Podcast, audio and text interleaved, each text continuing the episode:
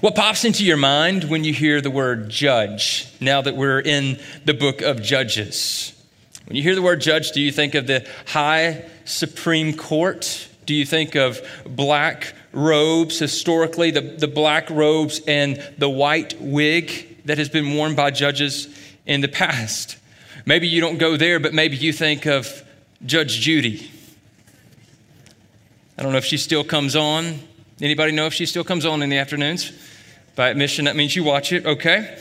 And there's Judge Judy normally chewing someone out in her courtroom. Uh, one instance where um, there was someone uh, that she chewed out for kicking two cars and causing $1,600 worth of damage because he lost a poker game.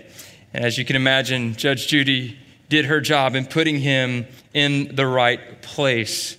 But when we come to the book of Judges, we're not, we're not seeing judges who are wearing long black robes and, and white wigs and, and sitting uh, in a courtroom setting.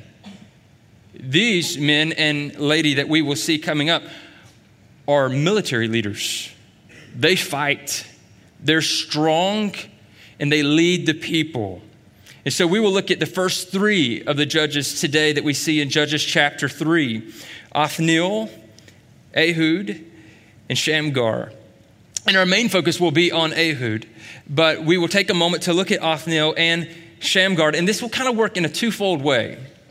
Because within these judges, we'll ask the question can, can God use me?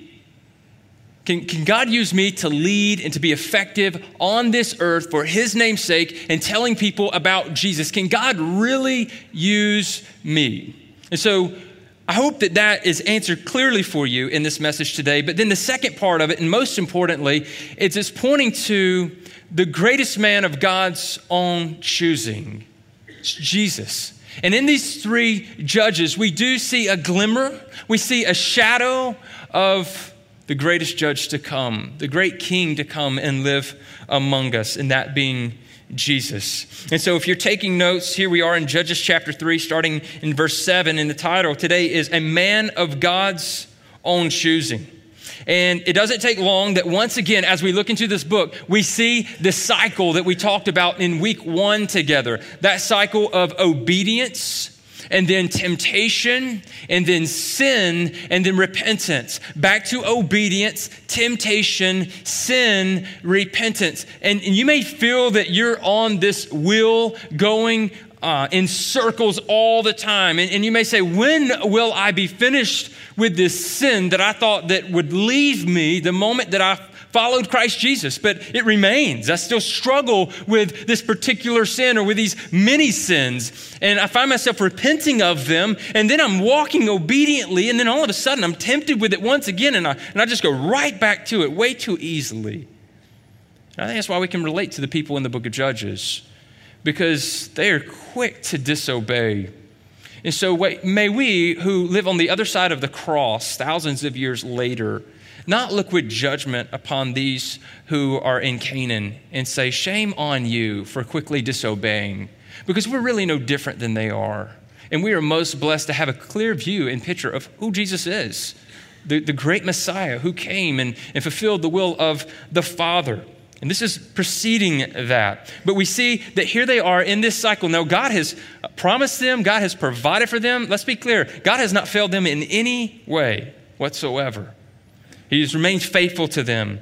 But we see in verse 7 that here they go in this world once again. Follow with me. Judges chapter 3, verse 7. And the people of Israel did, was, did what was evil in the sight of the Lord. They forgot the Lord their God and served the Baals and the Asheroth. Verse 8. Therefore, the anger of the Lord was kindled against Israel, and he sold them into the hand of Cushan Rishathaim, king of Mesopotamia. And so in verse 7, we see that they forgot the Lord. Did they just forget him uh, due to amnesia? I mean, all of a sudden, just spread across the people that one day they wake up and they just forget the Lord. No, not like that. They forget the Lord because they weren't holding to his promises. They weren't living off of these promises day after day after day of him promising them that they would conquer this land, a land of milk and honey, and it would be their place to dwell forever. They had gotten their sights off of the one who promised them this land. And all of a sudden, they began to look to each other, thinking that they had accomplished this by their own selves. And so they forgot the Lord, their God. And you say, well, maybe, maybe God would go light on them, but we see that God is jealous for his name. And so in verse 8, the anger of the Lord was kindled against Israel, and he sold them into the hand of Cushan Rishathaim, king of Mesopotamia. Uh, this word kindle is, is like the kindling that you use for a fire. One day in my, in my backyard, um, I have a ceramic um, outdoor chimenea. Uh, I like saying that word, chimenea. And it's, it's kind of circled on the bottom and it comes up through this chute. And my dad had so graciously passed along a huge lighter stump for me, which for the past three years I've still been chipping away at and gaining some lighter. And as I was chipping off pieces, I began to put it in the chimenea. And it wasn't, it wasn't lighting fast enough for me. And I only had this chimenea about eight feet from my house. Okay.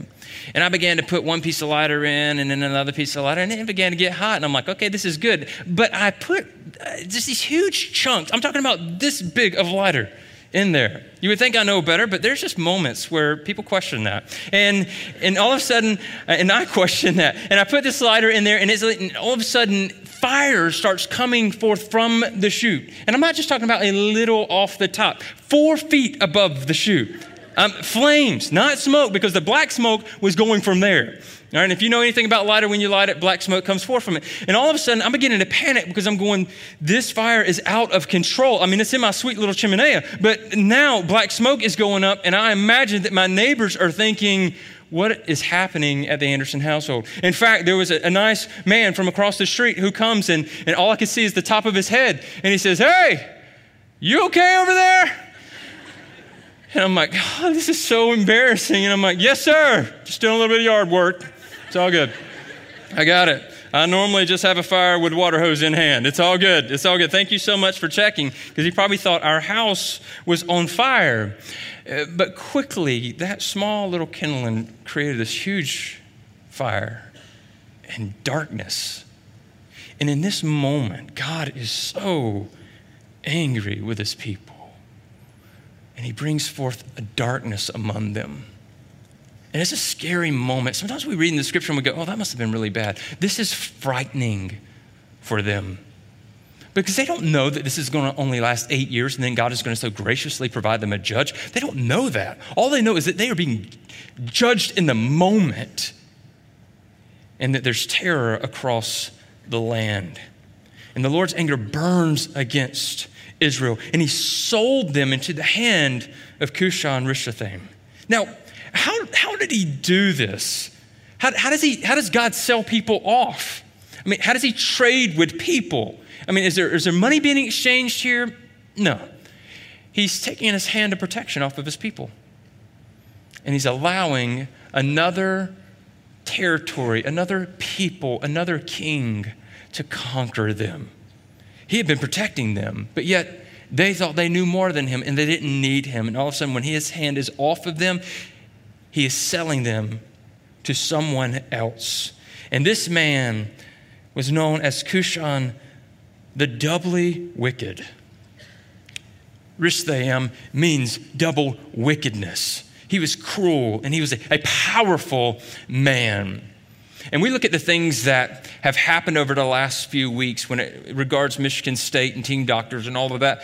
But there were things that you hate to even hear of spoken in the courtroom, but much worse things, even, if you could only imagine, were happening under this leader right here. He, he comes from Mesopotamia, which in modern day, that's eastern Syria, which is most of Iraq as well, and Kuwait. And it's thought to be the most distant and most powerful invader during this period. And so God is bringing somebody across a, a, lot of territory and land to come and conquer them. And the people served him for eight years. That's two, two full terms. We know a lot can change in two full terms. And for eight years, they were under his power, his wicked control, his wicked schemes, his cruelty. And then in verse 9, we see that, but when the people of Israel cried out to the Lord, the Lord raised up a deliverer for the people of Israel who saved them, Othniel, the son of Kenaz, Caleb's younger brother. And we look at this passage, verse 9, and we say, all right, a, a, time for repentance. The people are repenting, but we don't see a repentance among the people. It's just that they are crying out. They're sad, they're disgruntled, they're suffering. And, and the same can be said for us when situations happen in our lives through sickness, maybe a lost job, maybe a relationship breakdown or breakup. And we can get sad, we can get angry, we can go through suffering. But in all of that, we still do not turn to God.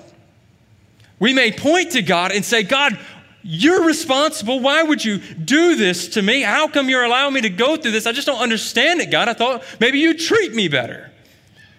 But yet, in this sadness, in this crying out, there's nothing here that alludes to their repentance. And so, what we see is a picture of God having pity on them.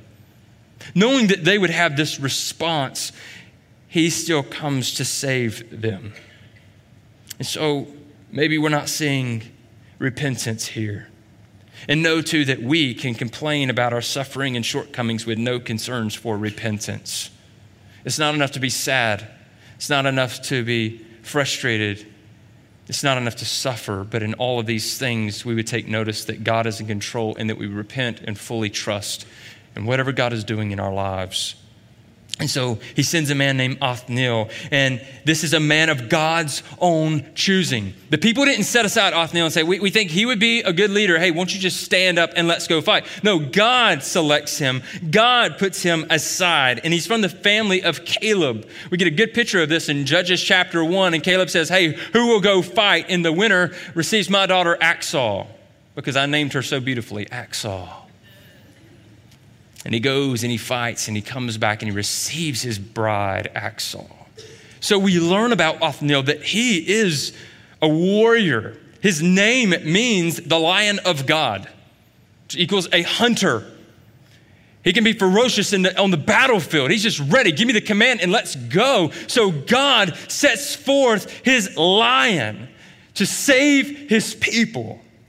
He's experienced in war and he leads them to victory. And when we see uh, Othniel, we see someone who is strong, who comes from a good lineage, who comes from a good background. And maybe you're the same way. Maybe you come from a really good background. You say, I come from a Christian home. I come from a, a, mom and a dad who love Jesus and have always taught me about Jesus. In fact, I can't remember a day when I haven't heard the name of Jesus. And to that, praise God. You should have no shame you should not feel ashamed that you were raised in a home like that. You should praise God that you were raised in a home like that. You offer no apologies for being brought up in a home where parents are ashamed of Jesus, and you go, God, who am I to be brought up in this home? It's all by His grace, so praise Him that you were. And here is Othniel, who, who comes from good offspring. But if we're not careful, we can read right over verse 10, and we can think that, oh, this is all because of his upbringing and because he's a righteous man. But in verse 10, we read that the Spirit of the Lord was upon him, and he judged Israel. He went out to war, and the Lord gave Cushan Rishathaim, king of Mesopotamia, into his hand. And his hand prevailed over Cushan Rishathaim. So, why was he victorious? He was victorious because the Spirit of God, that being the Holy Spirit, not a different spirit in the Old Testament than in the New Testament, but the Holy Spirit came upon him and led him. So all glory is to God. So the picture here is that God sends trouble upon his people. And then he offers the leadership with Othniel, all from the Spirit of God. So God's at work in all of this. And, and, and if you're listening to this, you may go, okay, hold on, let me think for a moment here.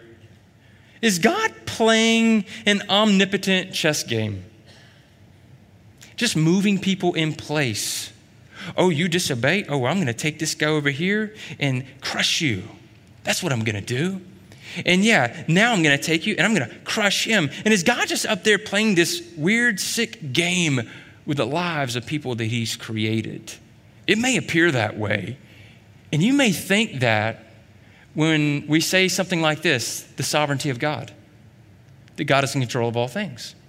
And immediately you jump to going, but if God's in control of all things, then how are all these things happening? And if He's sovereign over all of it, is He the one putting all the pieces in place? And, and we could go into much detail on this, but, but let me put it this way His people are making real moves, turning against Him through their own rebellious hearts. But this does not nullify, nullify his sovereign control over his people. And it does not diminish his love for them. And so, that although he loves this people, this chosen people that he has taken from Egypt, and he said, I'm going to give you the land of Canaan, it is yours. Then he gives them the freedom to act, and their freedom to act is bound by sin, and they keep turning against him and turning against him. And then he shows his righteousness to them and his judgment towards them, and he takes his hand off and he allows these other leaders who are jealous of them to come in and invade. And this is how God is sovereign over all things. And then, when the point has been proven in testing them that they would look to Him and call upon Him and be saddened for what is happening, He intervenes. And in this case, He intervenes and sends Othniel. So God is not wicked. God is not unjust. And although He is over all things and controls all things, we have to trust in everything that He oversees and allows. And here, Othniel is that man. But notice their response. Verse 11. So the land had rest 40 years. Wow, that's a long time, 40 years. You can forget a lot of things in 40 years. You can forget about a wicked, cruel leader in 40 years. In the same way, I mean, now you start talking to young people about World War II and the camps that were there in Germany and throughout. And you ask them, Do you really believe that these camps existed? And, and man, there's so many who would say, oh, I'm not sure. I'm just not sure about it. I mean, quickly, we can dismiss things that have happened right before us. And yet, 40 years and then Othniel, the son of Kenaz, died. He was a great leader, but like all men born of the flesh, he died. And this is important for us to realize today that if you're putting your hope and trust in a person, they may be great, they may be godly, they may be leading well, but one day they will die too. And Othniel dies. And then in verse 12, and the people of Israel again did what was evil in the sight of the Lord, and the Lord strengthened Eglon, the king of Moab, against Israel because they had done what was evil in the sight of the Lord. So you think, okay, they've learned a lesson, 40 years of peace, but then again, they did what was evil in the sight of the Lord. They just can't get out of this cycle. So he brings forth this man, Eglon. Eglon just sounds mean, doesn't he? Eglon. His nickname is the bull. And God sets the bull loose on his people. You see, he had had his common grace upon the land. There had been peace for 40 years. And when they turn against him, once again, when their physical leader dies, it shows that they had put more of their hope in Othniel than they had in God. And God can take his hand off and he can place his hand upon. And you can look around the world even today and go, things are really bad. But things can be much worse. And it's all under the control of the Lord. Be grateful that you live in the land that you live in right now due to his common grace. And here, God sets the bull loose. And here's what the bull did He gathered the Ammonites and the Amalekites and went and defeated Israel. We not only see the results of a modern day failure to obey God, but also a previous failure to obey from an earlier generation. Moses had instructed Israel to annihilate the Amalekites because of the way they had treated God's people. But they didn't. And now they're having to face the Amalekites. If they had been obedient, they would not have faced this punishment. But each generation is responsible for themselves. So, although, like last week, we talked about how important it is to raise up our children in the ways of the Lord, it's also upon that child that they would be faithful he or she has to give an account for his generation, for how he or she is living. They just can't point to the previous generation and say, well, if you would have done this. Yes, it's both and. But each person is responsible as they stand before God. And in verse 13, the latter half, it says, And they took possession of the city of palms. You may be, oh, that's nice. Maybe it looked like Florida with palm trees. This was Jericho. You remember Jericho? God says, I'm going to give you Jericho. Here's what you're going to do. You're going to march around one day and come back, and then you're going to march around another day, come back.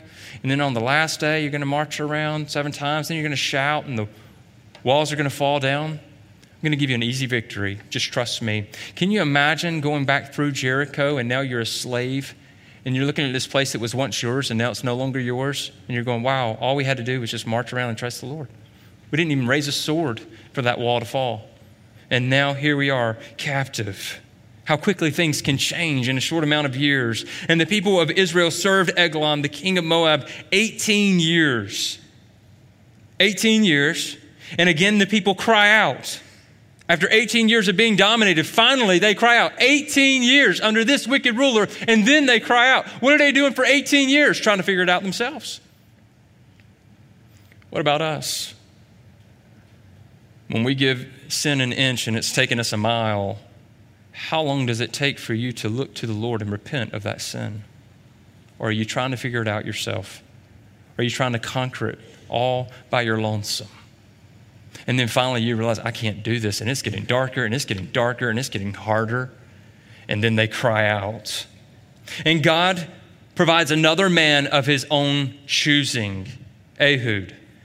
In verse 15, then the people of Israel cried out to the Lord, and the Lord raised up for them a deliverer, Ehud, the son of Gera, the Benjaminite, a left handed man. So we ask, oh, is God going to send another lion? No, he's going to call forth the lefty. Bring me the lefty from the bullpen right here, lefty. You mean the righty? We, we, we want a righty. No, I want the lefty. I want the lefty. What does this lefty have to offer? Just, I'm, I am really curious because maybe you're offended if I poke fun at lefties, but I think you're awesome. So let me just say that right now. But how many of you, by a show of your left hand in the room, are lefty? Okay, so pretty much across the room throughout. All right. And I, and I know we, we feel your pain when you sit down at the table and you always want to sit at the end. Okay. So you can have that loose flying elbow. And then when you write letters, if you still do that and you smear across the page, we're so sorry that you have to deal with that. So sorry that everything is set up for us righties and it just goes in perfect form. You know, I, I, lefties actually present many challenges. And so, although you're at a disadvantage, you, you do have many advantages as well. And there's going to be an advantage in this passage. But in playing baseball back in the day, when I was in ninth grade, and, and had opportunity um, uh, to pitch when, when I was in high school. And so I loved throwing the old deuce, the old number two, which is what? It's a curveball. All right. And so I love throwing the curveball. And, and to righties, I like throwing the curveball. You know why? Because here's what my dad taught me. He said, Son, when you're pitching and you throw a curveball to a righty, do you know where to throw that ball? Do you know where you throw the ball when you're throwing a curveball? At their head. And then it breaks, and you're trusting that the curveball's going to break. One day it didn't. Popped the guy in the helmet. He got mad. I bowed up, said, You better be glad I didn't throw the fastball, right?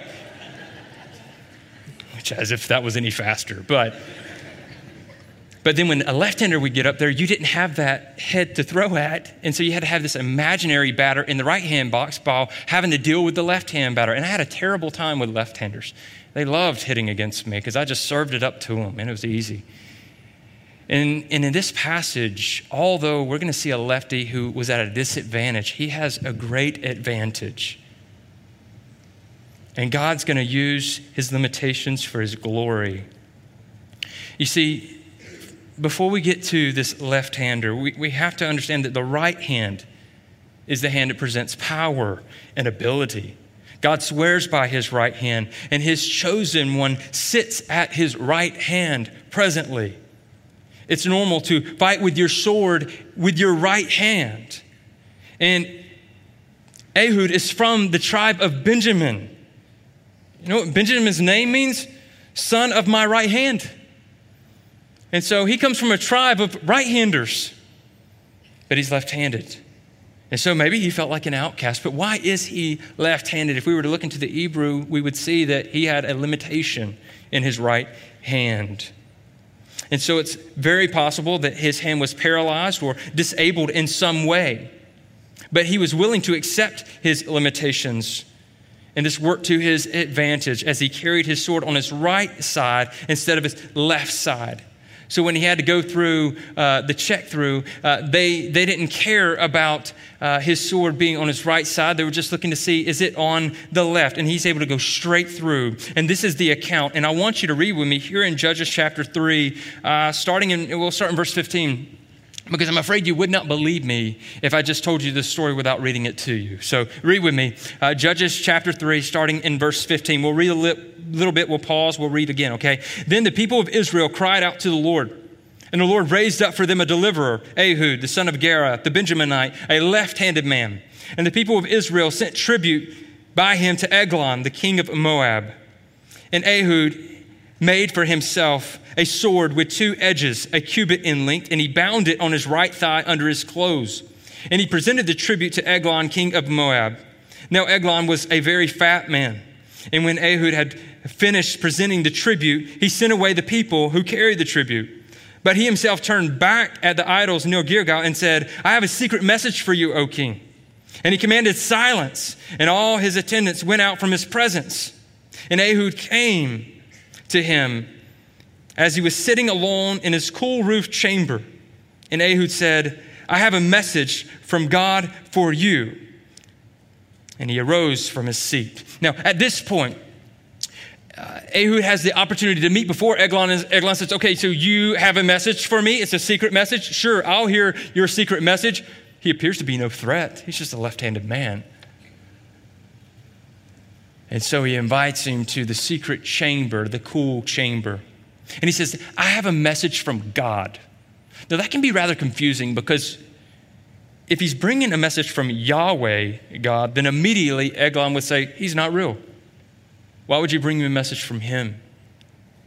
But what Ehud is saying is that I have a message from Elohim. Elohim would be uh, just the generic term for God. So we say, okay, an all powerful God has a message for me. Yes, go ahead and speak this message. And in verse 21, then Ehud reached with his left hand, took the sword from his right thigh, and thrust it into his belly. And the hilt also went in after the blade, and the fat closed over the blade, for he did not pull the sword out of his belly. And this is the word. And the dung came out. Then Ehud went out into the porch and closed the doors of the roof chamber behind him and locked them. So he says, Here's the message death, right there. And he leaves the sword there. And I mean, this is a gross scene. If we're watching the movie, every one of us are turning our heads. And if you don't turn your head at that point, there's something messed up with you, right? And it's just a weird scene. You're going, wow, this is actually in the Bible. This is crazy. But yes, he did. And he kills Eglon right there on the spot in the cool roof chamber. And then he locks the doors behind him. And then in verse 24, when he had gone, the servants came, and when they saw the doors of the roof chamber were locked, they thought, Surely he is relieving himself in the closet of the cool chamber. Yes, that means we think he's going to the bathroom. And he's spending a significant time in there because of the smell that was coming forth. And they didn't have the ventilation systems back then. Verse 25, and they waited till they were embarrassed. Okay, he doesn't have a cell phone to play with in there. What's going on, right? I mean, come out. They're embarrassed for him. But when he still did not open the doors of the roof chamber, they took the key and opened them, and there lay their Lord dead on the floor.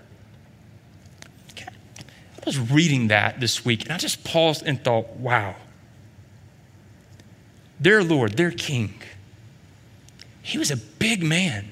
Why? Maybe he didn't start out that way being the bull. Maybe he was strong, but yet he had victory after victory after victory, and he began to take in the spoil, and he began to spoil himself, and he got grossly out of shape. And it says he was a very large man, so much so in, in this description. He was lazy. He depended on himself, yet all the people still looked at him and said, You're the king, you're the boss, you're the man. And they open up the doors, and he's dead. Here's the good news, Christian. The doors are never going to be opened up, and there is a dead Jesus. He's alive. Your hope is in someone who is living and alive, not someone who has been pierced and remains dead. This man remains dead on the floor. And they're quite shocked, as you can imagine, because they thought something else was going on in the meantime. And Ehud escaped while they delayed, and he passed beyond the idols and escaped to Sarah or Seirah. When he arrived, he sounded the trumpet into the hill country of Ephraim. Then the people of Israel went down with him from the hill country, and he was their leader. And he said to them, Follow after me, for the Lord has given your enemies, the Moabites, into your hand. So they went down after him and seized the fords of the Jordan against the Moabites and did not allow anyone to pass over. And they killed at that time about 10,000 of the Moabites, all strong, able bodied men. Not a man escaped. So Moab was subdued that day under the hand of Israel, and the land had rest for 80 years. Now, not 40, 80 years, double the amount of time. So, God used a man with limitations to do great things. And then we see a brief description of what we'll call the third judge, and this is Shamgar. Verse 31 After him was Shamgar, the son of Anath, who killed 600 of the Philistines with an ox goad and he also saved Israel. Now, if you're reading through the Bible in a year's time, and you may read right over that verse and never remember the name of Shamgar, but if we slow down a minute, we can actually learn some things here about this man. Shamgar was not a Hebrew name, it was a Canaanite name. And so, could this be a representation of Gentiles? Anath is the name of the Canaanite god of sex and war. So, he wasn't raised in a home like Othniel. He was a different kind of man, but yet God used him. And suggested by his weapon, an ox goad, we can take from it that there's a good chance that Shamgar was a peasant. He was a peasant. And so he didn't fight with a sword, although left handed, right handed, whatever. He fights with an ox goad. And an ox goad was a long wooden stick tipped with a metal point at one end for prodding and a metal blade on the other for cleaning the plow. Peasants used such a tool as they worked with their oxen in the fields. And we see that this man is courageous. He kills 600 Philistines with an ox goad.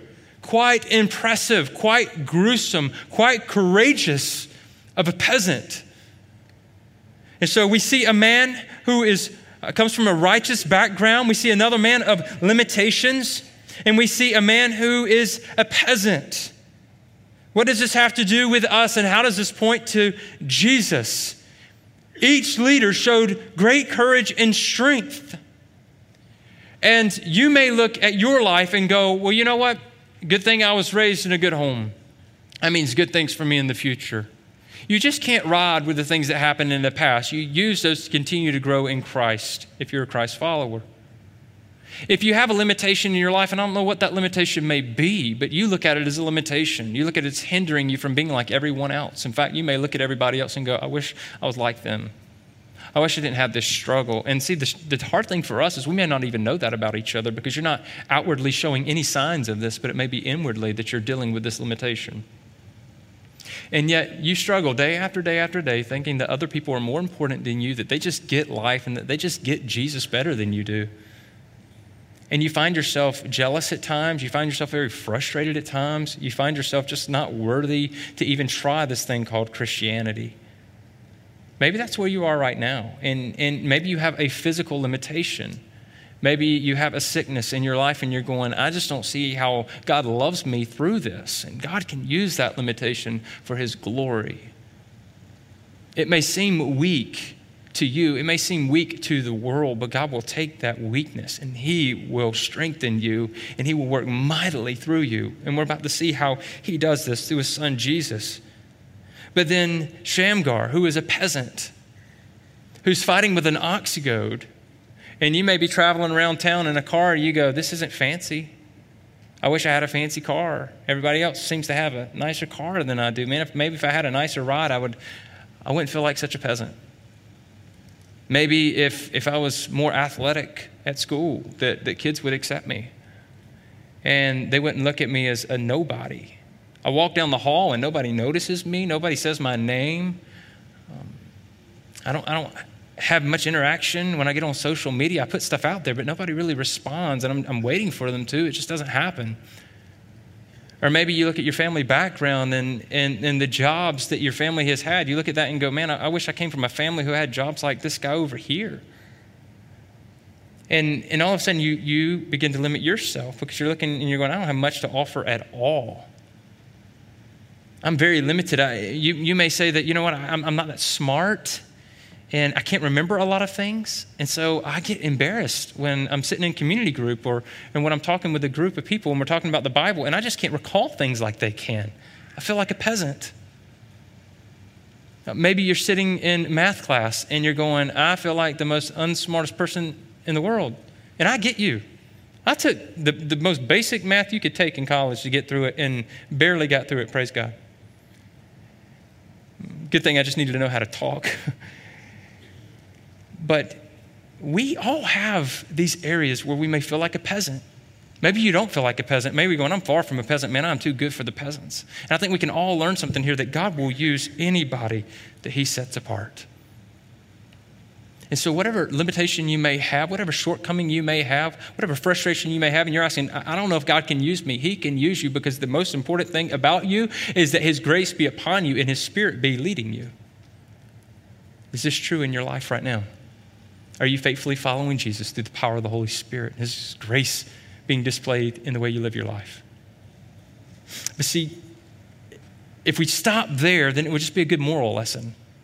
And we have to be very careful that we don't treat the Old Testament like that. That we find some really good people in the Old Testament say, I like to model my life after them. Othniel seemed pretty good out of this bunch. I think I'll go with him. Or, you know what, I like Ehud. I think I'm going to go with his confidence. I may start eating left handed from now on. Um, you, you look at Shamgar and you go, you know what, I'm going to I'm going to try to use some limitations here and I'm going to show people that I can do a lot with very little. We would just walk away with some moral lessons and then you're going to have failure and you're going to be greatly disappointed. And then you're going to get mad at Shamgar, right? You don't want to be getting mad at Shamgar. But we take it further because the true purpose in this and what we're seeing is that it's pointing to Christ. And Jesus is the man of God's own choosing. God raised up a deliverer to save his people. And when we read in Isaiah 53 and you look upon this Savior, he wasn't much to look upon according to the world. And as Othniel won Achsah in Judges chapter 1, it is Jesus who came and won the victory for his bride, the church. And he rescues you because you are his. He has made you his very own, not by your works, but by his works. Ehud, the lefty who was unexpected, in the same way we see the Lord Jesus was unexpected. When he came, his own people, the Jewish people, did not recognize him. He was a disappointment to them. When he says, My kingdom's not of this world, they're going, Whoa, whoa, whoa, whoa. We, we don't like that talk. We want your kingdom to be of this world. Didn't help matters when he went to the cross because that was seen as foolishness. Jesus did not appear to be strong when he was nailed to the cross. So we see in Isaiah 53, but he, was, but he was pierced for our transgressions. He was crushed for our iniquities. Upon him was the chastisement that brought us peace. And with his wounds we are healed. So through his suffering and him coming in the form of man and appearing to be limited because he didn't bring out a sword and start slicing people who weren't for his kingdom, he seemed weak. He seemed foolish. Let's nail him to a cross and get him out of here. But by him going to the cross, he accomplished victory. Ehud points us to Jesus, and he also points us to ourselves. God uses a left handed deliverer, that being Jesus, to save a left handed people. All of us fall short. All of us fail. All of us need Jesus. 1 Corinthians 1 26 through 29. For consider your calling, brothers. Not many of you were wise according to worldly standards. Not many were powerful. Not many were of noble birth. Verse 27 But God chose what is foolish in the world to shame the wise. God chose what is weak in the world to shame the strong. God chose what is low and despised in the world, even things that are not, to bring to nothing things that are, so that no human being might boast in the presence of God. So here's what you can take from that God, thank you for the way that I am. Thank you for my struggles. Thank you for my limitations. Thank you for where I fall short. God, thank you that you would save me, not based on any strength of my own, not based on anything that I had to offer, not based on anything that I had proved among other people. It's all your doing I have no boast in it of myself. The only boast I have is Jesus. And without Jesus, I'm going to be just like Israel here in Judges. And I'm going to keep going on this cycle and going on this cycle. And I'm going to feel bad about my sin, but I'm never going to feel like I need to repent of my sin. Jesus calls us to repent, to die to ourselves and rise up in Christ. Have you repented before a holy God of your sin? And have you truly trusted Jesus to be your Lord, to be your conquering King? Are you trusting Jesus every day, day by day by day? Are you finding your confidence and your boast in Jesus? What is the answer? If you're sitting there and saying, I don't know, I don't know if I follow Jesus, how can I know? Well, if you know that you are a sinner before God, confess that to Him. And if you believe that Jesus came on this earth and died on a cross for your sin, confess that to the Lord and be saved. You say, That's it? Let me, let me join Team Jesus. Let me do something to, to give my part. Let me bring something to the party. You bring nothing to it. You die to yourself and you receive everything in Christ Jesus. That is what we see in Jesus. Jesus was the man of God's own choosing. And like the judges in Judges chapter 3, he died too. But unlike them, he rose from the grave and he lives today. Do you believe this? Or will you choose to complain about your suffering and your shortcomings with no concerns for repentance? Let your tough times, let your obstacles, let your limitations drive you to repentance. We don't know why certain things happen in our lives, why we face certain challenges, but everything that happens in our life should drive us to Jesus. And whatever doesn't eh, happen in our life, whatever happens that doesn't drive us to Jesus, there we find our idols. What are they? You know, following Jesus, it does lead us to be lowly like Shamgar, a peasant, to, to bow down low and, and to before him to serve him.